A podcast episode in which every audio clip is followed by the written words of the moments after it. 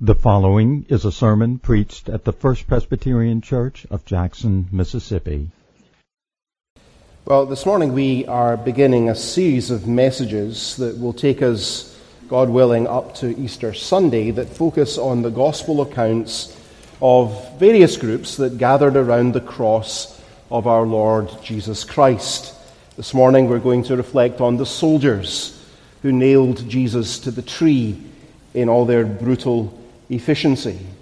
Then next week we'll look at the scoffers who stood mocking Jesus as he hung there in agony.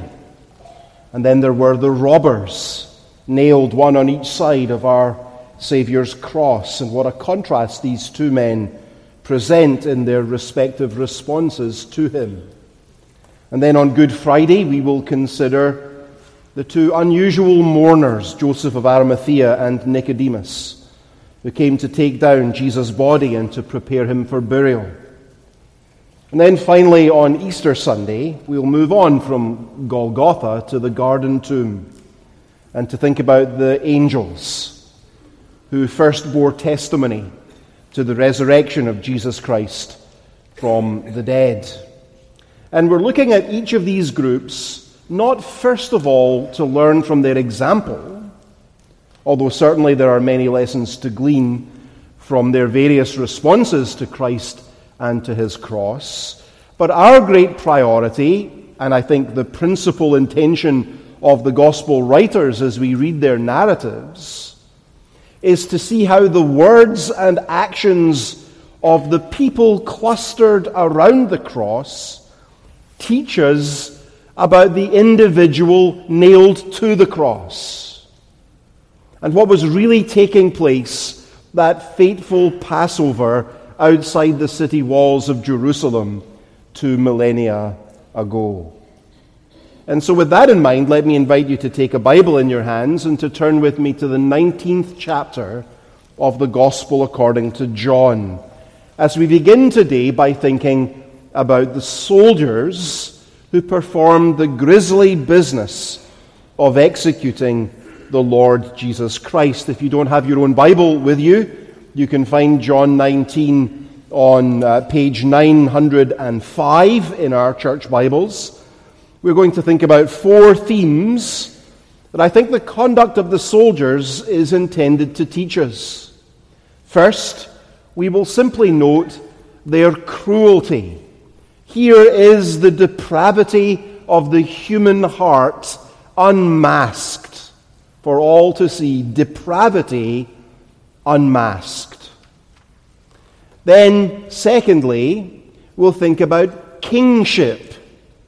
The one the soldiers brutalize and torture and mock as King of the Jews is indeed the King we so badly need. And the true nature of his kingship is here fully revealed cruelty unmasked, kingship revealed. Thirdly, as we watch the soldiers strip Christ of his clothing and cast lots for his garments, we're reminded of the price that was being paid in order to cover and hide our shame, the shame that exposes us to the judgment of God, the shame of our sin. Cruelty unmasked, kingship revealed then a covering provided. And then finally, we are going to hear falling from the, the lips of soldiers, the ones who nailed him to the tree, now stunned at his death, the confession that is required. The confession that is required. Cruelty unmasked, kingship revealed, a covering provided, and the confession that is required. Before we read the passage, Let's bow our heads together briefly and ask for the Lord to help us to understand His holy word. Let us all pray. Our God and Father, as we come together now back to Calvary, back to Golgotha, back to the scene of our Redeemer's execution, we ask that you would rivet our attention to the words, to the details, that you would solemnize us and grant us some sense of the enormity and the gravity of what was taking place. We pray, O God, that you would save us from a casual and flippant read. Instead, transport us back there and remind us that it was our sin that held him there until it was accomplished. O Lord, we ask all of this that Jesus may have first place. And so we ask it in his name. Amen. John chapter 19 at verse 1, this is the word of God. Then Pilate took Jesus and flogged him. And the soldiers twisted together a crown of thorns and put it on his head and arrayed him in a purple robe. They came up to him saying, Hail, King of the Jews! and struck him with their hands. Then skip down to verse 16. So Pilate delivered him over to them to be crucified. So they took Jesus, and he went out bearing his own cross to the place called the place of a skull, which in Aramaic is called Golgotha. There they crucified him, and with him two others, one on either side, and Jesus between them. Pilate also wrote an inscription and put it on the cross. It read, Jesus of Nazareth, the King of the Jews. Many of the Jews read this inscription, for the place where Jesus was crucified was near the city. And it was written in Aramaic, in Latin, and in Greek. So the chief priests of the Jews said to Pilate, Do not write the King of the Jews, but rather this man said, I am the King of the Jews. Pilate answered, What I have written, I have written. When the soldiers had crucified Jesus, they took his garments and divided them into four parts, one part for each soldier, also his tunic. But the tunic was seamless, woven in one piece from top to bottom. So they said to one another, Let us not tear it, but cast lots for it to see whose it shall be. This was to fulfill the scripture which says, They divided my garments among them, and for my clothing they cast lots. So the soldiers did these things, but standing by the cross of Jesus, were his mother and his mother's sister, Mary, the wife of Clopas, and Mary Magdalene. When Jesus saw his mother and the disciple whom he loved standing nearby, he said to his mother, Woman, behold your son. And he said to the disciple, Behold your mother. And from that hour the disciple took her into his own home. After this, Jesus, knowing that all was now finished, said, to fulfill the scripture, I thirst. A jar full of sour wine stood there, so they put a sponge full of the sour wine on a hyssop branch and held it to his mouth. When Jesus had received the sour wine, he said, It is finished. And he bowed his head and gave up his spirit. Since it was the day of preparation, and so that the bodies would not remain on the cross on the Sabbath, for that Sabbath was a high day, the Jews asked Pilate, that their legs might be broken and that they might be taken away. So the soldiers came and broke the legs of the first and of the other who had been crucified with him. But when they came to Jesus and saw that he was already dead, they did not break his legs, but one of the soldiers pierced his side with a spear, and at once there came out blood and water. He who saw it has borne witness. His testimony is true, and he knows that he is telling the truth that you also may believe. For these things took place that the scripture might be fulfilled. Not one of his bones will be broken. And again, another scripture says, They will look on him whom they have pierced. Amen. And we praise God for his holy inerrant words. Well, think with me, first of all, about cruelty unmasked. Cruelty unmasked when we read the gospel accounts of the brutal treatment of the Lord Jesus, I think we rightly recoil in horror at the calloused contempt for human dignity, the torture, the mockery, the casual violence that all seem to sit so lightly on the soldiers who inflict it. Maybe it's because we don't know their names and their stories, or maybe really because we can't handle what they have done But we tend to skip a little too quickly, in my judgment, right past these men and their actions. They are anomalies, we tell ourselves. They're monsters. We would never do such awful things, and so we really don't need to linger over their words or their works after all, do we? In an article in the New Yorker, Paul Bloom noted, quote, Early psychological research on dehumanization looked at what made the Nazis different from the rest of us. That's what we do with the soldiers in the gospel story, isn't it? How could they do that, we ask? They, they, they must be unusually monstrous, sociopathic, twisted men, not like us at all. But Bloom goes on psychologists now talk, listen to this phrase, about the ubiquity of dehumanization. It's an uncomfortable phrase, the ubiquity of dehumanization. Nick Haslam at the University of Melbourne and Steve uh, Loughnan at the University of Edinburgh give a list of examples, including some painfully mundane ones. Quote, sociopath, uh, excuse me, psychopaths treat victims merely as means to their vicious ends. The poor are mocked as libidinous dolts, passers by look through homeless people as if they were transparent obstacles. Dementia sufferers are represented in the media as shuffling zombies. It happens all the time, actually. It's how we cope with uncomfortable people and give ourselves an excuse for ignoring, or as in the case of these soldiers in extremis, brutalizing them. That's how the soldiers actually were able to do what they did. In fact, verses 1 through 3 tells us they did it all with considerable amusement along the way. On Friday, they beat Jesus and whipped Jesus and pressed a crown of thorns into the scalp of Jesus and made a joke of Jesus. And then they drove nails into his hands and feet.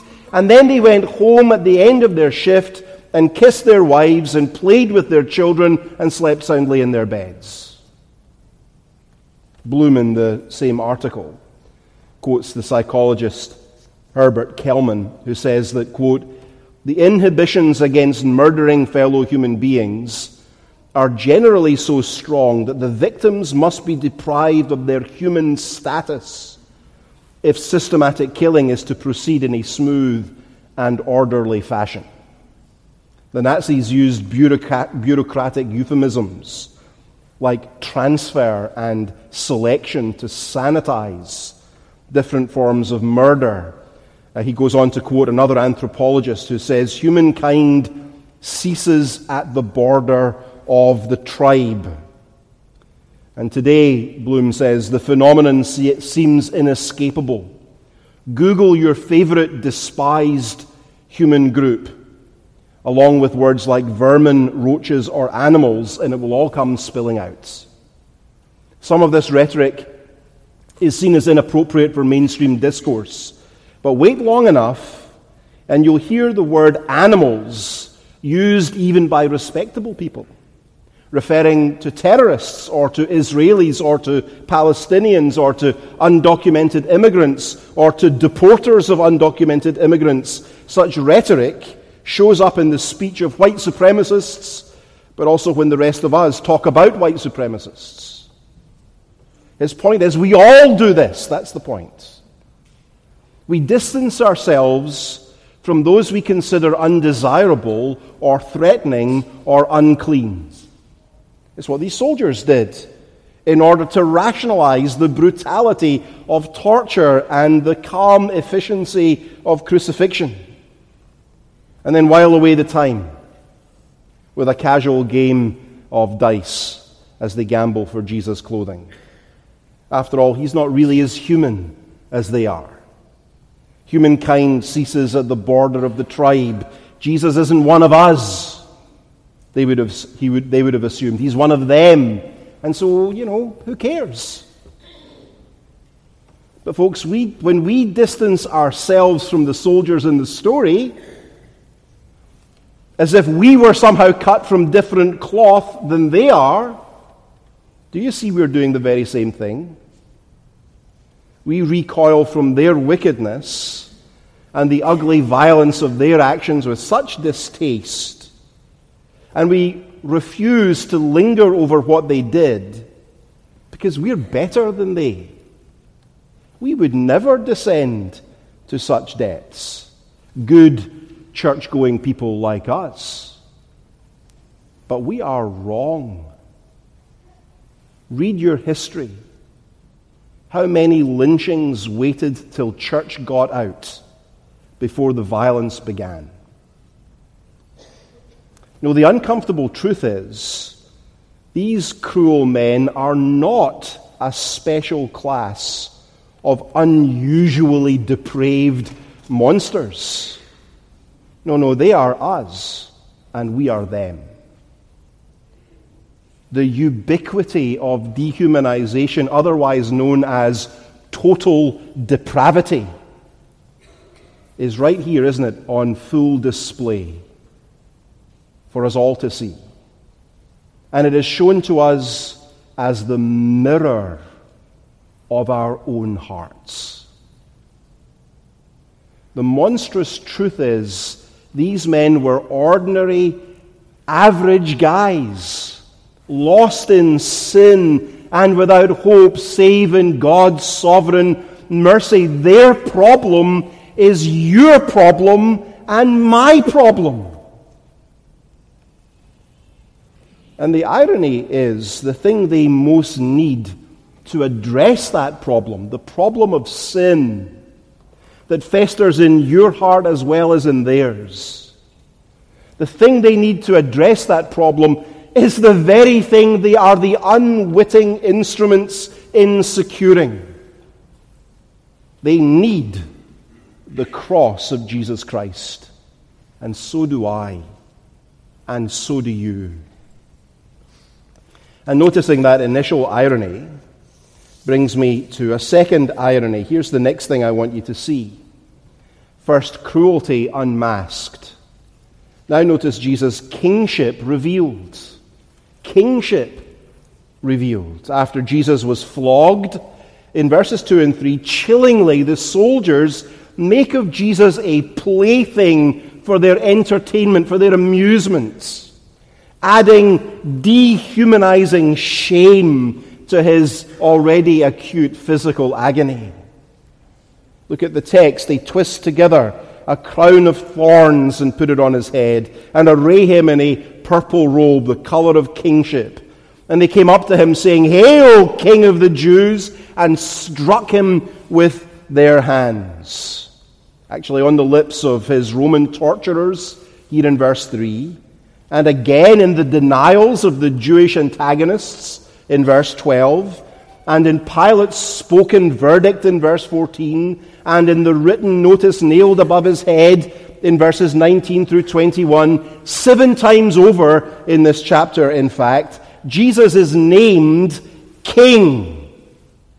I suppose if we were looking for a chapter in the scriptures dealing with the subject of messianic kingship, if you were to do a Bible search on some software, it might flag quickly John 19 as dealing with Jesus as true and great king, because this is a chapter especially full of references to his messianic kingship.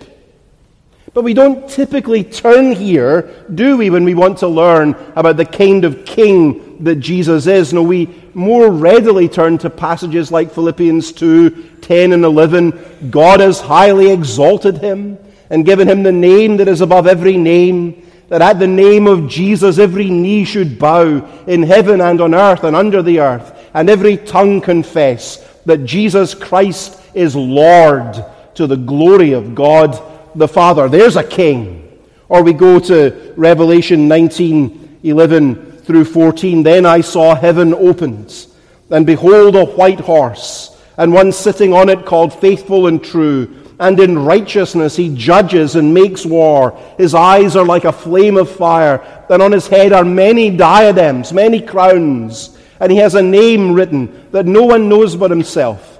He is clothed in a white robe, dipped in blood, and the name by which he is called is the Word of God. And the armies of heaven, arrayed in fine linen, white and pure, were following him. Now there's a king. There's a king. Reigning, conquering, with armies following him and crowns on his head. But this wretched figure, his back lacerated from the Roman lash, his hair matted, his face red with blood from the thorns piercing his scalp. This pathetic spectacle, hanging between two thieves, naked and in agony, the butt of jokes and an object of universal contempt and scorn. Not much of a king. Oh, but whatever appearances might suggest to the contrary, this is precisely the kind of king we need. And friends, his present glorious reign on the throne of heaven at the right hand of the Father, his final triumphant return at the end of the age to judge the quick and the dead, all of that rests upon this foundation. He died that sinners might live. He was plunged into the appearance of utter and abject defeat, that in his destruction the kingdom of darkness might be destroyed. He was immolated and torn, that by his wounds we might be healed. You see, he's not a tyrant.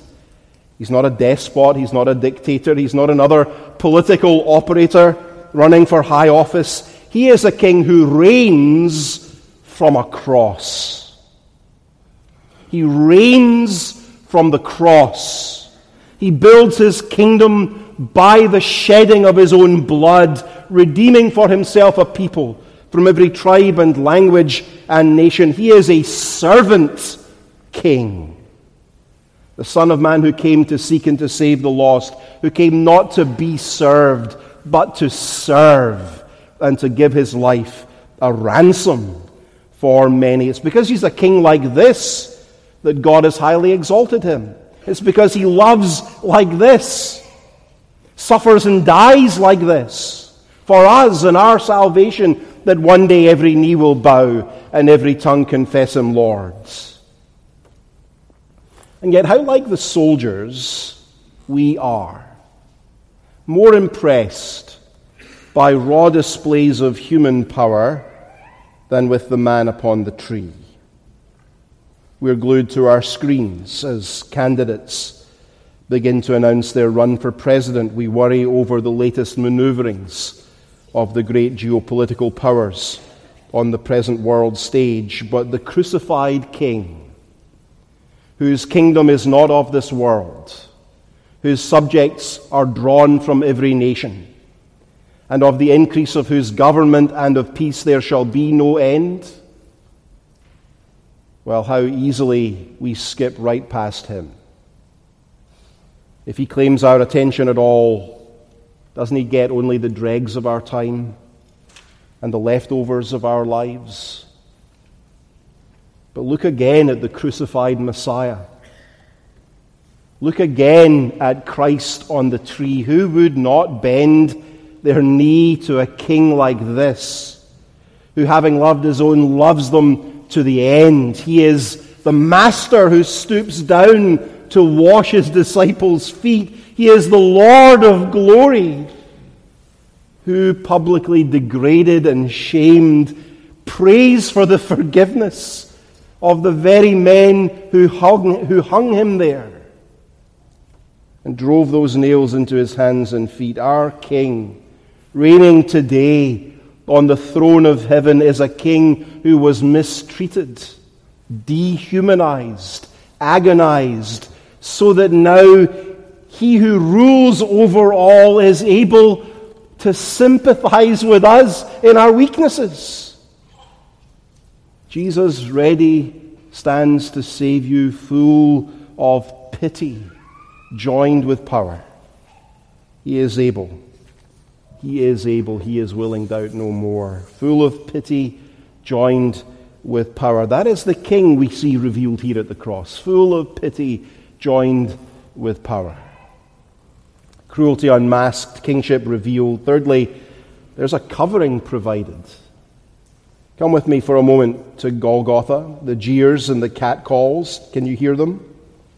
They fill the air as Jesus staggers into view.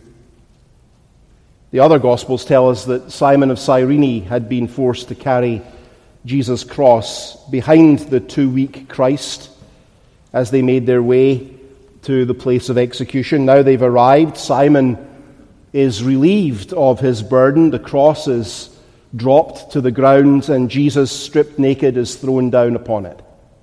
Quickly, now, with precision and efficiency, someone from the Roman death squad wields the mallet.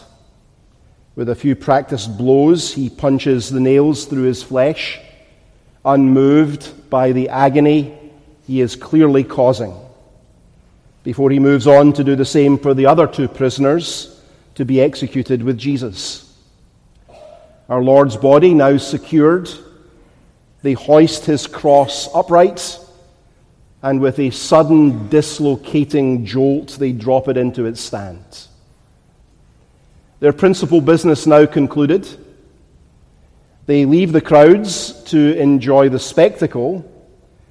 After all, these hardened soldiers have been there, done that a thousand times and to their spiritually blind eyes, there's nothing at all unusual about the crucifixion of three more Jewish men. And so, to relieve their boredom while they wait for their latest victims to expire, they find a convenient spot and start to roll the dice, gambling for Jesus' clothes. In verse 24, you'll notice that John inserts a little comment, quoting Psalm 22, verse 18. This was to fulfill the scripture which says, They divided my garments among them, and for my clothing they cast lots. Now, we are right, I think, to be appalled at the banality of the scene. Murderers playing a game of chance to see who wins their dying victim's tunic. But let's not allow the horror of the scene to blind us to the potent picture of the gospel that Jesus' nakedness at the cross provides. Do you remember the nakedness and the shame of our first father, Adam, in the garden? In Eden, do you remember? When Adam sinned and ate the fruit forbidden to him, his eyes were opened and he hid from God, or he tried to, because he said he was naked and ashamed. In other words, his sin made of his natural condition a mark and emblem of his guilt of being exposed under the scrutiny and judgment of God. And then Genesis 3:21 tells us the Lord God made for Adam and for his wife garments of skin and clothed them. It's the first time as you probably know that we read in the scriptures of death taking place. Animals have had to die, and God killed them to make a covering for Adam and for Eve. God acted to provide a covering by the death of another. Now we know, don't we, in the words of Hebrews 10:4, the blood of bulls and goats can never take away sin. But the coverings God made for Adam and Eve and all the bloody sacrifices of the Old Testament scriptures that followed upon it down through all those long years, they were all pointing actually to this moment right here. John 19:24. When the second Adam, who knew no sin, was made sin for us, that we might become the righteousness of God in him, and he was stripped naked to bear shame and divine condemnation, exposed to the full fury of the wrath and curse of God. God provided no covering for him because he was providing in his nakedness a covering for us. He bore the curse that we who are by rights and by nature exposed to God's judgment might be hidden away beneath the garments of his perfect righteousness. The roll of the dice that day at the foot of the cross, fulfilling the scriptures, is meant to teach us not just that God is sovereign, controlling, and governing even the roll of a die, bringing to pass his purposes long promised in the 22nd Psalm. That is gloriously true. Here is the sovereignty of God on display, but more precisely than that, the sovereign purposes of God, promised long ago in Psalm 22, principally aim at this the garments taken from Jesus. God provides for us. He was stripped that we might be clothed beneath his perfect obedience and blood. You're here today and you feel, you feel the terrible weight of your sin, your guilt. You are ashamed. You are downcast. You wonder if you belong here among Christian people. Like Adam long ago, you just want to run and hide if such a thing were possible from the gaze of God. Well, listen to me if that's you, dear friend, no matter the guilt that you bear, no matter the weight that you carry, no matter the depth of your shame or the dark stain of your sin, Jesus Christ has provided a hiding place, a covering for sinners like you.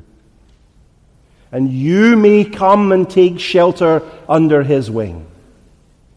Jesus will shade you from the just judgment you deserve and I deserve. He has taken the curse. Do you see? That's what's happening here. He has taken the curse, stripped and laid bare to the wrath of God for any and every sinner. For you, if you would but come to Him for deliverance. Some people will tell you, ah, don't worry about your sin. Some people will tell you, you know, your guilty conscience is just the product of other people's oppressive values forced upon you. Some people will tell you, just go ahead and drown your guilt, medicate your shame. But none of this can provide the covering you need. You are exposed before the gaze of God with whom you have to do and to whom you will one day give an account. There's no hiding from Him. But you don't need to hide anymore. A covering has been provided in the Lord Jesus Christ. Would you go to Him with your sin and your guilt and your shame? He is able to cleanse your conscience from dead works to serve the living and true God. He will robe your nakedness with the garments of his righteousness. And by the nakedness of the cross, he will have made full payment for all your sin. Cruelty unmasked, kingship revealed, a covering provided. Come and hide yourself beneath the wounds of Jesus Christ. His blood can make the foulest clean.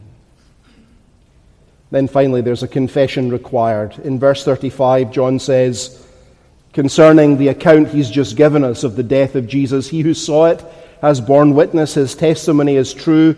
He knows he's telling the truth, that you may believe. What should you do with the cross of Jesus Christ? How should we respond? Well, it's really very simple, isn't it? We must believe. Sometimes we think the way to peace with God must involve some great sacrifice on our part, some profound work that we must do to satisfy or persuade Him, some grand ritual that must be performed, some long drawn out process to be undertaken. no, no, listen. There's nothing to be done for you to find a hiding place and a refuge in Jesus Christ, but for you to turn from sin and self and entrust yourself to Him. Believe on the Lord Jesus Christ, and you you will be saved. Mark 15:39 tells us the centurion, likely the officer who led the execution squad that day, at the moment of Jesus' death, the centurion declared, Truly, this man was the Son of God. That's what you must do. That's what you must do. Like the centurion presiding over the cross, you need to change your mind about Jesus today. He's no longer an object of scorn or indifference. He must today become the only object of your trust, your hope, and all your confidence. May the Lord make it so in all our hearts. Let us pray. Our God and Father, we bless you that Jesus Christ gave himself, the just for the unjust, to reconcile us to God. As we look to him now, we pray for that covering he has provided for sinners, for sin, in his nakedness under your curse. Clothe us anew, or for the very first time. In his righteousness alone we pray, for we ask it in his name. Amen. You have been listening to a sermon preached at the First Presbyterian Church of Jackson, Mississippi. Our contact is www.fpcjackson.org.